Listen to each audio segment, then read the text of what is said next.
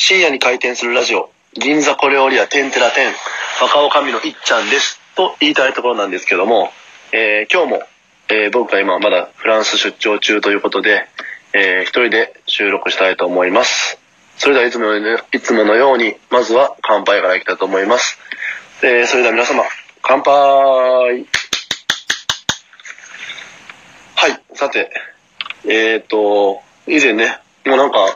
最近、いっちゃんと、まあ僕が、まあ時差の関係で、お互いにこう、収録して配信してるような感じなんですけども、なんかこう、何？あの、曲のアンサーソングのように、いっ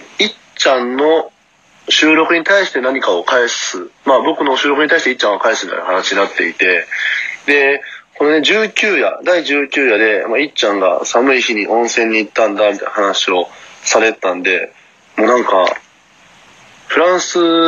まあ、あの仕事のちょっと展示会のために来てるんですけど、まだ今4日目にして、やっぱりね、お風呂がないのと、あとめちゃくちゃ寒い。あと、まあ、ご飯もね、なかなかね、バリエーションがフランスってないので、まあ、肉食うか魚食うか貝食うかみたいな感じなんで、ちょっと本当に恋しくなってるところに、なんか温泉とか銭湯の話をしやがったので、すごくより日本を恋しくさせられているという今次第なんですけども、で、やっぱりもう今、ただね、第19夜、良かったなーって思うのは、まあ、世のいっちゃんファンの皆様、もう絶対でしょう、いっちゃんの裸を想像しながら聞いていた。まあ、それはもう絶対僕だけじゃないと思います。ああ、そうか、いっちゃんは、サウナで嵐とか見てたんだ、四千頭身を見て見てたんだ、裸でって、絶対、最後、カッコ裸でって入りますよね。まあ、これでもう多分ね、僕もそう思うっていう方はぜひね、あの、いいねボタン、ラジオトークのいいねボタンをね、たくさん押していただけたらいいなと思っております。はい。で、こう、日本を恋しくさせられたユウさんなんですけども、もう本当フランス、パリ寒いし、なんかストライキとかの影響で、電車もちょっと少ないですし、展示会もね、めっちゃ長くて、朝の9時半から夜7時までっていう超長丁場で、もう腰が本当に痛くて痛くて仕方がない。という感じなので、ね、そんな今、日本の展示会じゃないんでね、そんなにたくさん商談もあるわけでもなく、まあたまにチラチラっとあるかなっていう感じなので、時間が過ぎるのも遅いし、もう大変だなということで、あのーそう。で、まあね、あの、いっちゃんがね、そういう温泉の話もしたっていうのも絡めて、とうとうやっちゃいました。ゆうさんね、今日、パリの一風堂に行きました。よっ一風堂ですよ、ラーメン。本当まあ、まあ世界どこでもね、どこでもっていうかまあ結構いろんなところ、いろんなところであるんですけども、パリにまあ今3号店がオープンしたっていう情報は、まあ聞いていたんですけど、実はパリの一風堂って行ったことがなくて、あのーまああの噂ではね、結構、ただの日本のラーメンっていうわけじゃなくて、まあ、なんつうんですかね、まあまたパトカーになってるな。救急車かなうまあいいや。あのーえっ、と、なんだっけ。そうそうそう。あの、値段が結構高いんですよ。あの、19ユーロとか、まあ、安いものでも14ユーロ。日本円で換算すると大体2000円弱から2500円とかするんですね。ラーメン一杯が。で、それ食べるのかと思ったんですけど、で、今日初めて3号店、まあ、割とホテルから近かったんで行ってきたんですけど、めちゃくちゃいっぱい。ほんと2000円、3000円。唐揚げなんて、唐揚げも置いてるんですけど、唐揚げなんてあれですよ。10ユーロだから1300円。いや、マジで高い。でも、めちゃくちゃお客さんいっぱいなんで、いや、一風堂さんもね、多分、日本に出すよりパリで出した方が絶対に客単価も高いし、経営的にいいなと思いましたね、これ本当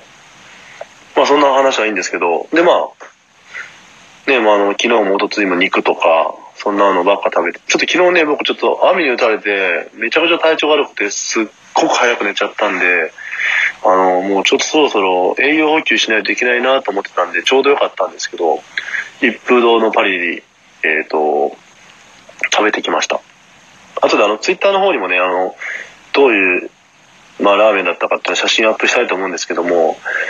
まずね、味めちゃくちゃ美味しいです。あの、びっくりしました。再現率、再、再現、まあ、日本のね、一風堂、どうなんだ、あんまり、あの、実は和歌山にね、一風堂ないので、多分一回ぐらいしか食べたことないんですけど、単純にラーメンとしての味として、非常に花丸、美味しい。で、麺の硬さが、僕、硬めっていうオーダーをしたんですけども、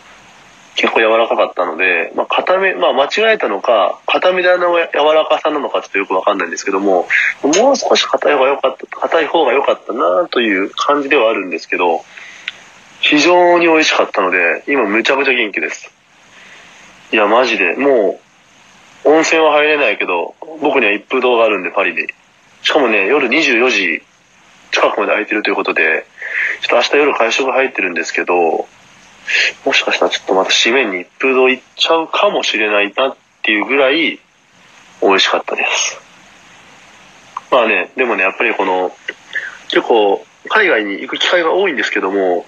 でもパリももう今年3回目なので、ぶっちゃけ飽きてるんですよ。で、1年目とかはね、やっぱり、ああ、こんなとこ行きたいな、こういうとこ食べたいな、みたいなのもあるんですけども、あんまりそうバリエーションがないので、結局、今回もカップラーメンとか結構持ってきちゃってるんですよね。でもすでに4日目して、4日目にして2つ食べてますからね。あの、まあ、今回はうどんシリーズでどん兵衛ばっかりなんですけど、あのえっ、と、赤いきつね持ってきてますし、あとカレー、カレー、どん兵衛のカレーうどんとか、あと肉うどん持ってきてますし、まあ、なぜどん兵衛かっていうと、まあ、ユーさんファンの方はひわかると思うんですけども、まあ、吉岡里帆、あの、例の吉岡里帆が CM してるので、やっぱり吉岡里帆に貢献したいという気持ちを込めて、やっぱ僕はどん兵衛を選んでるというところではありますね。ちょっとあの、緑、緑、緑のあの、ゴンギツネのやつはちょっとないんですけども、ただまあ、それでもね、やっぱり、あの、どん兵衛には貢献してるイコール、吉岡里帆に貢献してるということで、あの、非常に満足しながら美味しくいただきました。という感じですね。はい。まあ、明日からまたね、どんどん寒くなるような感じなんで、残り展示会としては3日、明日、明日、明後日、しあさって、も、ですね。で、まあ21まで、あ、22までこちらに滞在なので、あのー体調だけ崩さないようにして、まああと僕にはどん兵衛が一つと、あと近くに一風堂を見つけたので、まああとね、いっちゃんの元気な声も聞けるので、まあ僕は頑張って、このパリ出張乗り切れればいいなと思っております。それでは、今日のパリからのラジオトークでした。それでは皆様、またね。